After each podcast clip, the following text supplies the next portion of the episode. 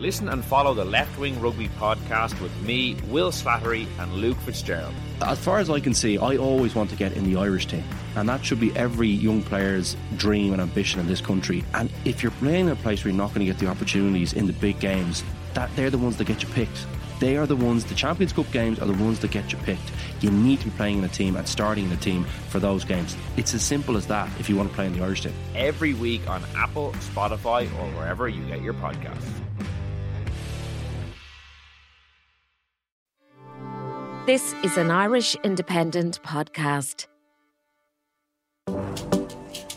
Laya Healthcare, looking after you always. Proud sponsors of Real Health with Carl Henry. Hello and welcome to Real Health with me, Carl Henry, in association with Laya Healthcare. Folks, on this week's Real Health, I won't lie, I am absolutely very excited. This is going to be epic. We're going to be talking about weight loss surgery. It's a topic we have touched on before on the podcast, but this week we're taking a deeper dive and bringing you absolutely everything you need to know about the procedure. There's now a general acceptance that the eat less, move more approach to dealing with complex obesity really isn't suitable, which means treatments like bariatric surgery are getting more attention. But what exactly is involved and what do people need to know before they undergo the procedure? Joining me to discuss this is consultant bariatric surgeon at St. Vincent's University Hospital, Helen Heneghan. Helen, I am really excited. Welcome to the show. Thank you, Carl. I'm delighted to be here and and that you're addressing this uh, um, really uh, interesting, I think, uh, an important topic. Oh, it's a fascinating topic, and it's a topic that it's becoming more applicable to mm. people all across the country as the population grows and grows and grows. First of all, let's just set, set it out. What is it? People will hear the term all the time. So let, let's start there in terms of what exactly it is. Yeah, it's really important to define it because there are a lot of myths about bariatric surgery. And I might start with saying what it isn't. Yeah, so great. it isn't cosmetic surgery um, and it isn't just gastric banding. So I often get referrals for patients for gastric banding or, you know, it's not a tummy tuck. It's none of those things. It's surgery on the gut that helps people to lose weight. But more importantly, it, it increases people's health and function and quality of life. So it might be better termed, you know, health gain surgery.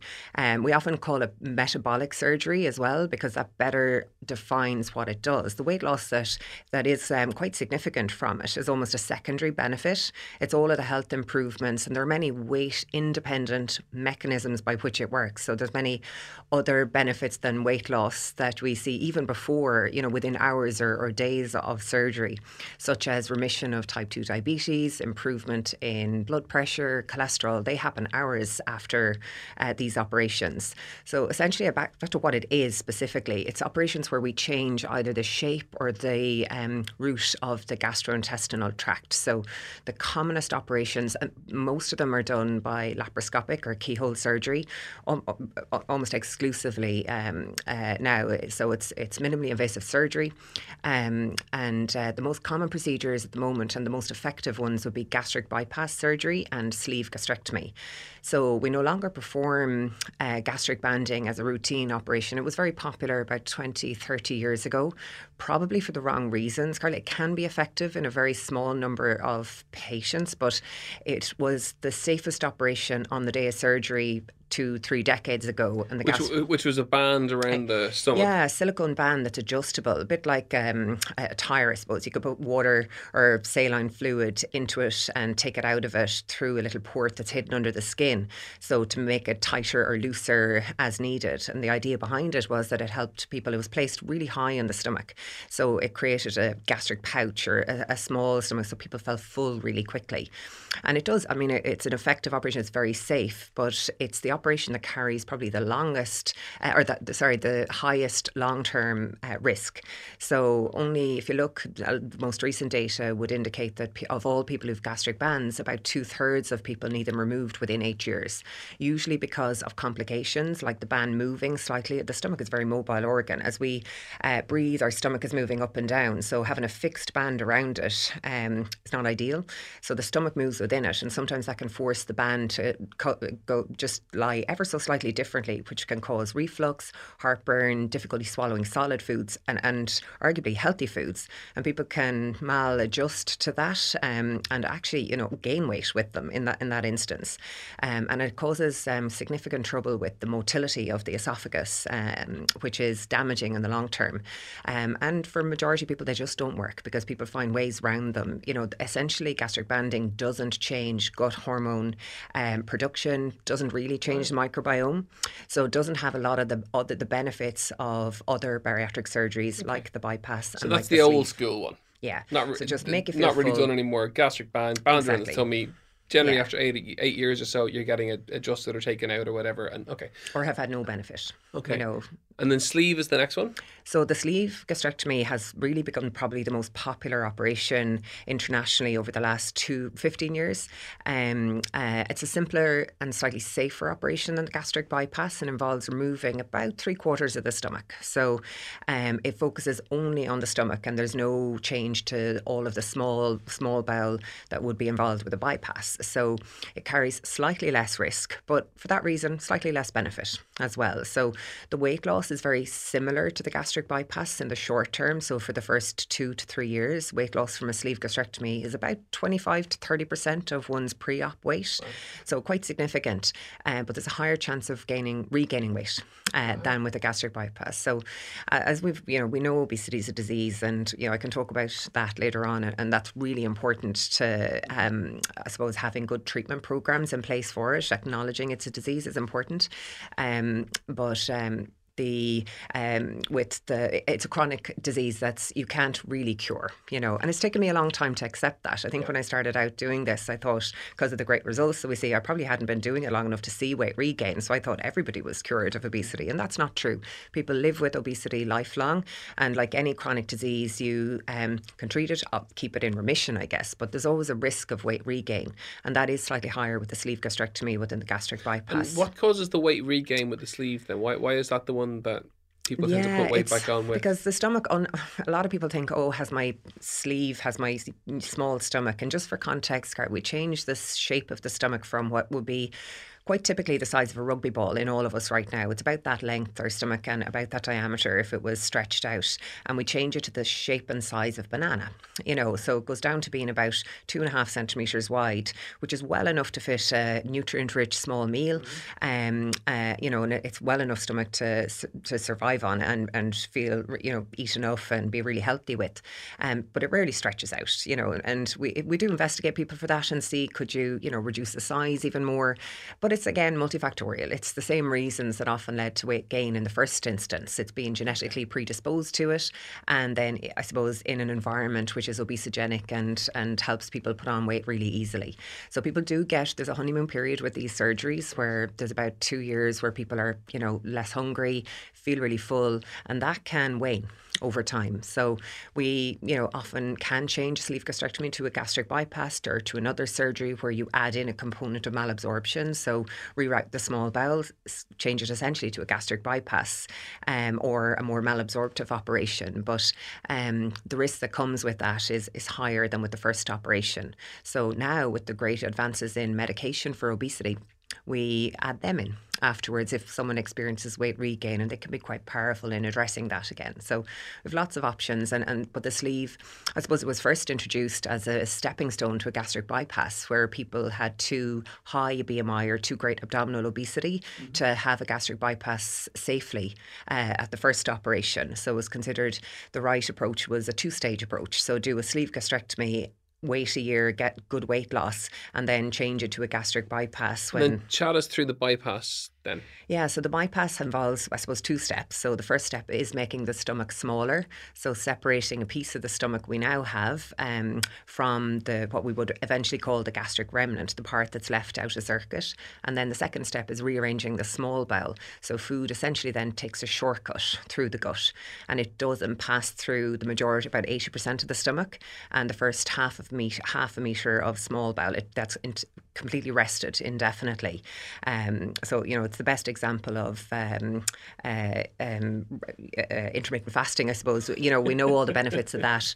We know, and, and a lot of, we've realised that a lot of the, the benefits of that through understanding how gastric bypass surgery works so well. If you rest an entire segment of gut for prolonged periods of time, you get great changes in gut hormones, mm-hmm. in the gut microbiome, in bile acid uh, production and absorption. Uh, and they have great benefits for health and for weight. So, gastric bypass, you leave a good segment of the bowel rested indefinitely, um, and you've well enough bowel to absorb nutrients uh, and macro and micronutrients left in circuit. Uh, but it's that bowel rest and excluding a part of the small bowel and the stomach from uh, absorption of nutrients and from food hitting the mucosa of that bowel that's really significant in terms of understanding how the operation works.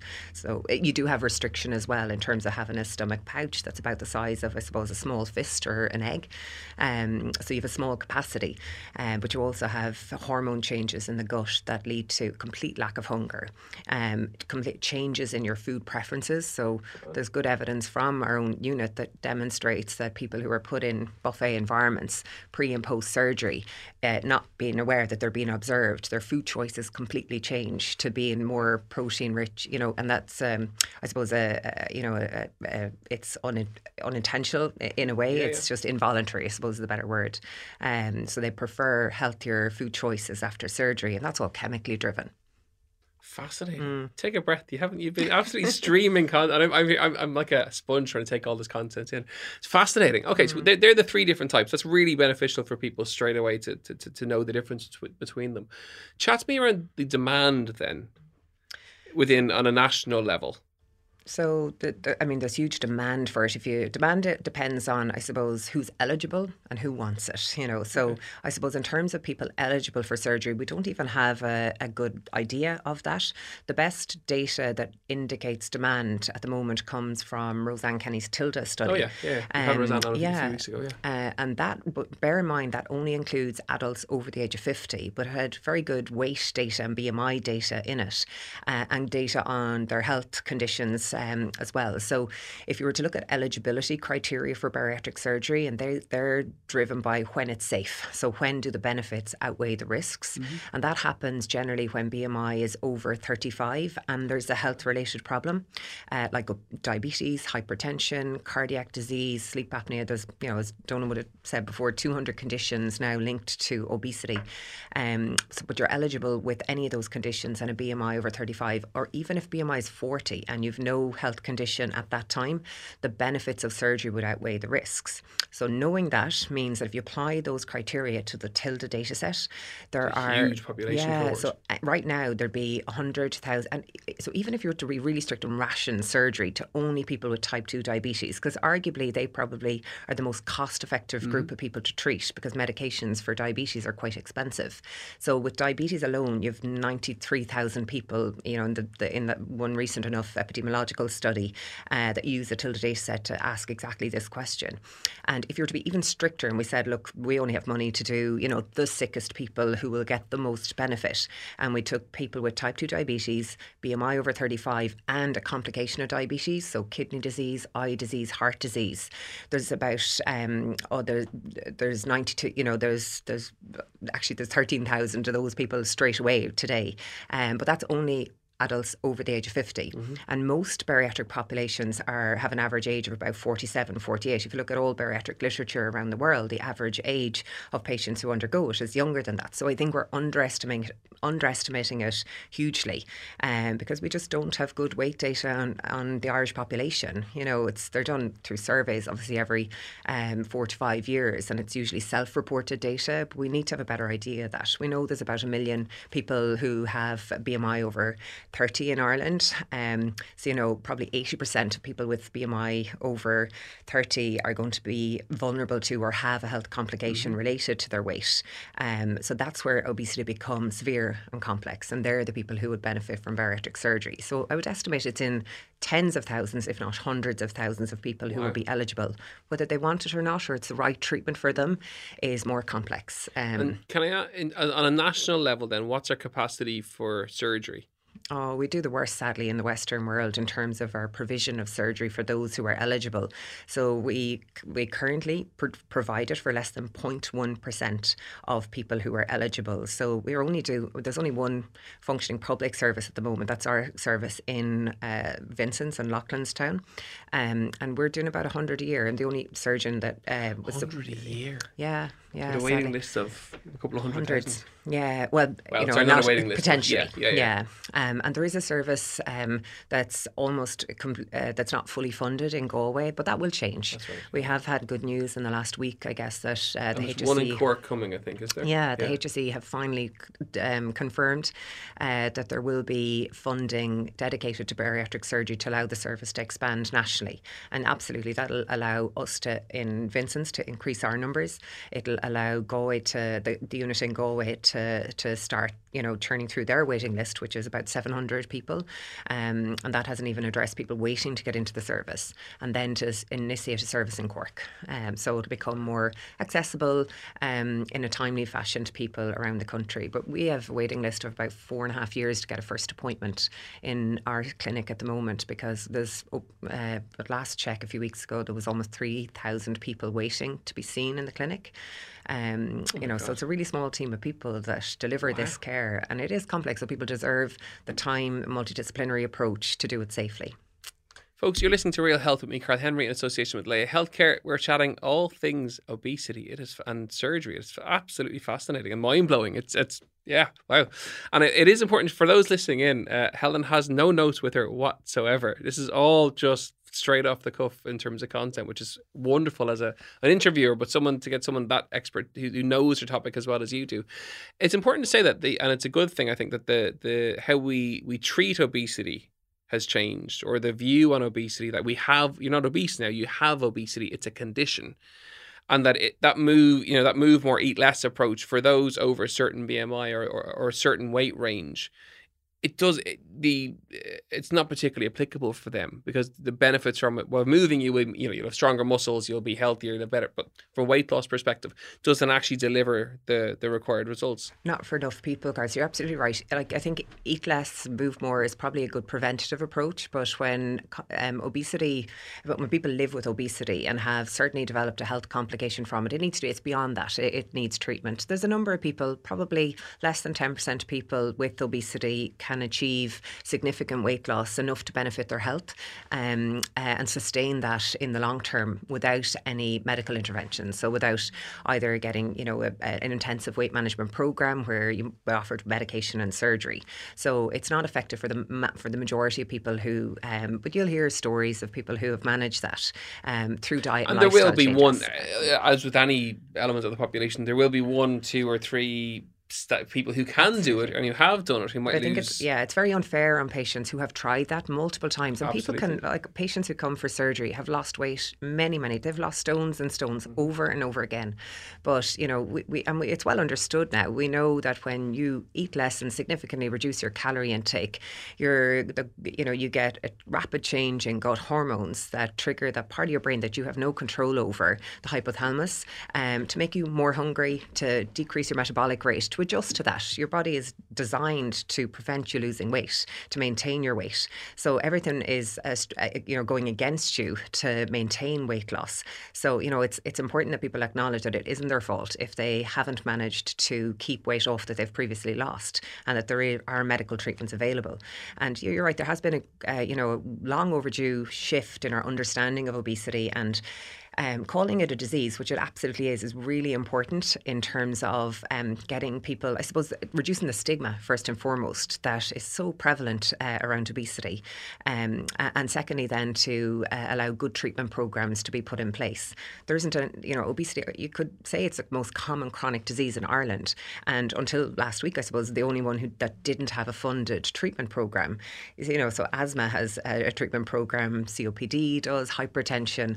Um, and obesity was just for, for a long time left for people to deal with themselves, even when it was significantly impacting their health.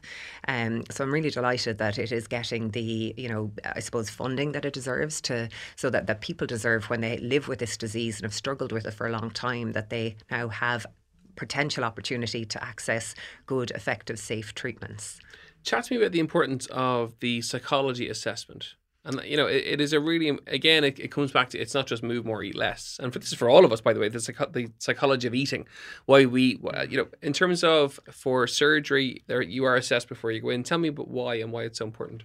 Yeah, I'd argue it's probably the most important part of the assessment. Like bariatric assessment for bariatric surgery requires multidisciplinary team assessment, and usually that consists of uh, assessment by dietitian, um, by no, nobody comes to bariatric surgery without having tried non-surgical options that are less risky. And bariatric surgery is very safe, but nonetheless, if you had an option that didn't involve being, you know, having a knife put to your skin, you would choose it, you know. And uh, but um, so everybody has tried that before, and then for bariatric surgery, it is can be hugely destabilizing to change someone's relationship with food indefinitely. So, psychology assessment is really important to make sure that a patient, I suppose, is uh, suitable for surgery, that they, um, you know, have the coping skills required to have their relationship with food change. For many people, um, uh, it has been, a, you know, food is a comfort. It is for, for all of us. It's implicated in every social interaction uh, that we have, and it's a huge part of relationships with um, partners, with family, with friends. Um, it's often quite central. It's central to every big event that we have. So all of a sudden, you change someone's relationship with food.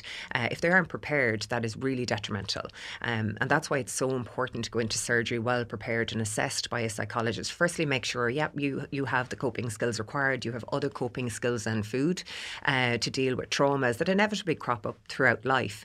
And secondly, that someone is prepared. You know, they know what to expect and they know that when life throws them different challenges, they how they can meet those uh, without resorting to, I suppose, comfort eating or food to, to cope with that. Um, uh, and secondly, like there's no, you know, there are very few contraindications to surgery. Um, and certainly any psych- pre existing psychological illness is not a contraindication to surgery, but it's important that it's well managed. You know, so the psychologist also addresses people who have disordered eating um, that's identified and treated also by the dietitian, and they work in tandem. You know, we do work as a team. I'd, I'd argue as well, actually, that the surgeon is probably the least important member of the team. We have our bit on the day of surgery, but in terms of patient selection and preparation beforehand and then afterwards, it's the psychologist and dietitian do a lot of the the, the work uh, in getting patients well prepared uh, for it. Chat to me about the the traveling for surgery component to it. I know we had someone on, you know, a couple of months ago. Uh, really interesting guest. She went abroad. Since then, it's been a lot of stuff in the news around it. People having complications you're seeing this on the front line, so I'm fascinated with your view on it and but what you're seeing uh, on the front line in terms of people who are going away for surgery and coming back. I'm intrigued by your own thoughts on it. Yeah, so I, I, completely understand why people go. You know, they feel when they've looked into it, and you know, it's a very safe and effective treatment first and foremost. And people are smart enough to they do their homework and they acknowledge and understand that it is not a quick fix. Um, it's probably the hardest treatment to pursue and to undergo because, for most part, it's irreversible um, and uh, it has a risk that dieting and that medications don't have. Um, so, and I understand that people can't feel they can't wait for five years to get an appointment in our clinic, or if they were to seek it privately, it's too expensive. What's the cost privately here? So health insurance does cover it, but if okay. someone doesn't have health insurance, it, it, covers it under the conditions I, met, I mentioned earlier. So when BMI is um, a certain number yeah. and have health problems and have been through a defined period of non-operative weight management beforehand and have had all the assessments that I mentioned as well. So there's a number of criteria applied, um, but then it does it does cover it. And then if someone was to self-pay in Ireland, it's between about sixteen and eighteen thousand. So it's really really expensive, okay. and it's cheaper abroad. You know, so it's as people can get um, deals. You know, I've, I've seen them um, advertised sleeve gastrectomy for three thousand um, in different clinics around Europe. So my worry about that is, I suppose I've a, I have a biased view of it because I see back the complications, and I probably don't see back as many people um, who have you know gotten through unscathed and who mm-hmm. have had a, the the usual result we would see, which is great weight loss, improvement in health, mobility, and quality of life, um, and who have had no complications. Um, but there is, you know, people would argue they are assessed uh, well beforehand, but it's done in one day uh, when people go over realistically. Pre-surgery. Yeah, really? my, my experience with patients when I've asked them about it is that they arrange it all. They talk to a representative, um, and uh, on the, it's all arranged by phone or virtually, and they go over the day before their surgery. They have, you know, a range of blood tests, uh, heart, an ECG, heart tracing uh, potentially an endoscopy to look at their stomach. But their surgery is scheduled for the next day. And I've yet to meet anybody who didn't proceed to surgery based on the preoperative test. So mm-hmm. my experience is it's a given that if you go over and you're willing to pay, you're going to get an operation that you've chosen rather than really be guided towards by a team who have your you know absolute best interests at, at heart uh, in terms of your health and have taken all of your you know history into into account. And presumably, so, you're not getting the the key component, which I totally agree with you, psychology. which is that, psychology. Yeah. No, I've never met anybody who's had psychological assessment or preparation for surgery, and that's my biggest concern about it. Is so a lot of people are people are so resilient and they understand their eating behaviours and patterns, and if they feel less hungry and more full, they will lose weight, you know, mm. afterwards. But it's uh, you know, uh, someone someone a, member, a, colleague of mine always tells people bariatric surgery won't make you thin and happy, um, and you know, I didn't like it that statement when I first though. heard it, yeah. but it's absolutely true. So you don't undertake bariatric surgery, A, to be thin or B, to be happy. It doesn't achieve either of those things. It does achieve weight loss and it improves yeah. quality of life, but they don't always equate to thinness and happiness. Um, so I'd like people to know that I suppose, you know, it does not do that and it is life changing, usually for the better. But there's a huge, you know, psychological overlay to changing someone's relationship with food that dramatically that often people need professional help and support with that they can't do alone and shouldn't have to. Mm-hmm. Um, they're offered, uh, you know, most patients who undergo surgery abroad are offered lifelong follow up. There it's it's marketed and advertised really well. Um, but when people go to seek that, all of a sudden it's you know it's a phone call or it's not available, and, and that really worries me about it. Um, and we get the um, fallout from that. Yeah, which is well, what are you seeing? Yeah. So we're seeing, I suppose, the the major impact is on the number of people arriving back with serious complications. So this, I mean, this surgery is really safe. It's as safe as somebody having their gallbladder taken out for the most part, and most people wouldn't think that's a dangerous operation because it isn't. You know, so surgery is safe. But my my impression of some of the complications I've seen back, uh, you know, they're uh, I don't know the denominator, so I don't know is the rate of complications more than the one percent of major complications we would get, mm-hmm. you know, which is completely acceptable. That's the accepted rate of complications, and if it's more than that, you need to look and you know, you always look to see can you do, you know, can you avoid yeah. things? We do so lots one of things. 100. Absolutely, that's the given kind of international accepted rate of major complications for bariatric surgery. So because I don't know the denominator, I know I'm unable to say if it's five yeah, or ten percent. But with the cost, my impression from how inexpensive it is is that corners are being cut somewhere. You know, I know when we look at the cost of how do you deliver bariatric surgery as lean as possible in terms of the cost of the equipment, the theatre time, the staff to look after people well, um, it's expensive surgery. Mm-hmm. You know, the, the the kit we use the absolute best of you know uh, equipment available to do these procedures, uh, and that and, costs a good portion of money. Plus, it takes time, not just for the waiting list, but if you're you're in from the time you walk in the door to the time you walk out the door, it's probably what two, one, two years. Uh, from in over, here in Ireland. Absolutely, from once you it's we do a nine month assessment. Yeah, you know, okay. monthly visits with yeah. the with the MDT, the multidisciplinary team, um, and then the surgical episode itself is actually quite short. Like when someone comes into hospital, they are fit for the most part to go home two days later when there's been no problem. Um, but again, I worry about people travelling. There's already a risk. One of the it's rare, but one of the biggest risks with bariatric surgery is of clotting. Um, is of a DVT, a deep venous thrombosis, which is clot in a vein in the leg, and the danger with that is it could travel to the lung. Um, and if that happens, that's a PE or a pulmonary embolus. That's actually the commonest reason people would die after bariatric surgery. So it's less than one in a thousand cases that would happen in. But you're adding a flight in on top of that, uh, you know, um, uh, and it just increases the risk, I think, unnecessarily. Um, but, you know, I've had, when I get people back, sometimes they actually don't know what operation they've had. And we're trying to go through notes in usually what Turkish, I suppose, would be the the commonest um, place people would travel to at the moment. Um, look, trying to deci- decipher what operation has been done by using scans. Um, so it's quite challenging then to treat problems when you really don't understand what was done in the first instance. Um, but yeah, we, it's it's it's prob- it's troublesome, and um, I, I, like I said, I understand why people do it, and I would never discourage someone from getting the best treatment for their health, but I would um, I suppose, advise people that, you know, they really need to be have a plan in place for if they develop a problem, what are they going to do? At the moment, it's taking days for people to get transferred to to us because of the pressure on beds. Um, so often they're in, you know, perfectly well looked after in centres around Ireland, but not in a bariatric centre, you know, and where they can't get specialist um, input should that be needed. Um, a lot of the time, we're just getting people back who are experiencing what I would consider quite normal symptoms after after bariatric surgery, but they didn't know to expect them. So for a lot of people, um, they experience nausea, vomiting, and actually it's just it's often fixed by the dietitian being involved and actually teaching somebody how to eat after bariatric surgery, and that wasn't done. You know, people are told it, but they really you know paid lip service to it, and often people are so you know I don't desperate is the wrong mm-hmm. word to use, but intent yeah, on yeah, getting surgery yeah. that they um, you know don't maybe pay in one visit or one phone call. They really don't um, get the best, I suppose, input or preparation for surgery. So are left picking up the pieces afterwards. It's easier to prepare for it than it is to do the latter, do, do do that to address problems once they've occurred afterwards. Um, and all that's avoidable, you know, by having for for, for many patients. By um, there's some people who even when they're really well prepared, they know what to expect, they still struggle to adjust to life after bariatric surgery, um, and they get through that with the help of a multidisciplinary team. Uh, but the problem we face at the moment is we're getting, you know, onslaughts of letters from people's GPs where the clinics that they've gone to said, you know, go back to your GP and get lifelong follow up.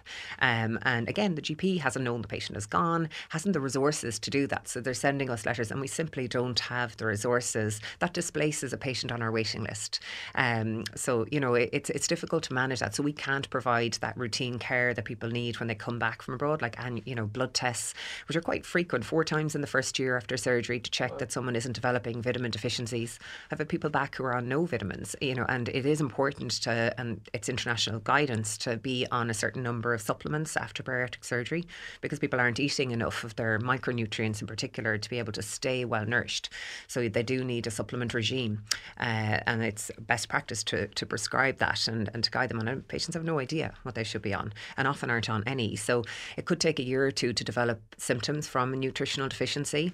Um, so often we see people later who are at that point, they've iron deficiency anemias and are symptomatic from that. And all that I think, uh, you know, is, is so avoidable, um, you know, if people uh, go into it well prepared and, and know what to expect and how to manage it this stage, I normally ask people, you know, people want to get in touch with you, where can they find you? With your with yourself, I'm going to say, people want to find out more about maybe the Lachlan Sound program, or their own if they're listening in where is it is there is it a HSE website you go through or a GP that you go through? I know there is a large waiting list but you know. Yeah it's a good we need to get that prepared. We just, so we, we actually we have a very rudimentary website for Sound program and you're absolutely right. I need to um to come to, to Instagram. that. yourself and Donal and Donal was it off off mic I said the same I was like yeah. seriously it's like for the the the expertise that come when I chat to yourself or to Donal is just it's but it needs to be yeah yeah absolutely. we have um, so for the service in St Vincent's Private Hospital which I work in as well so we have prepared a video um, it's an hour long video freely available on the Vincent's private website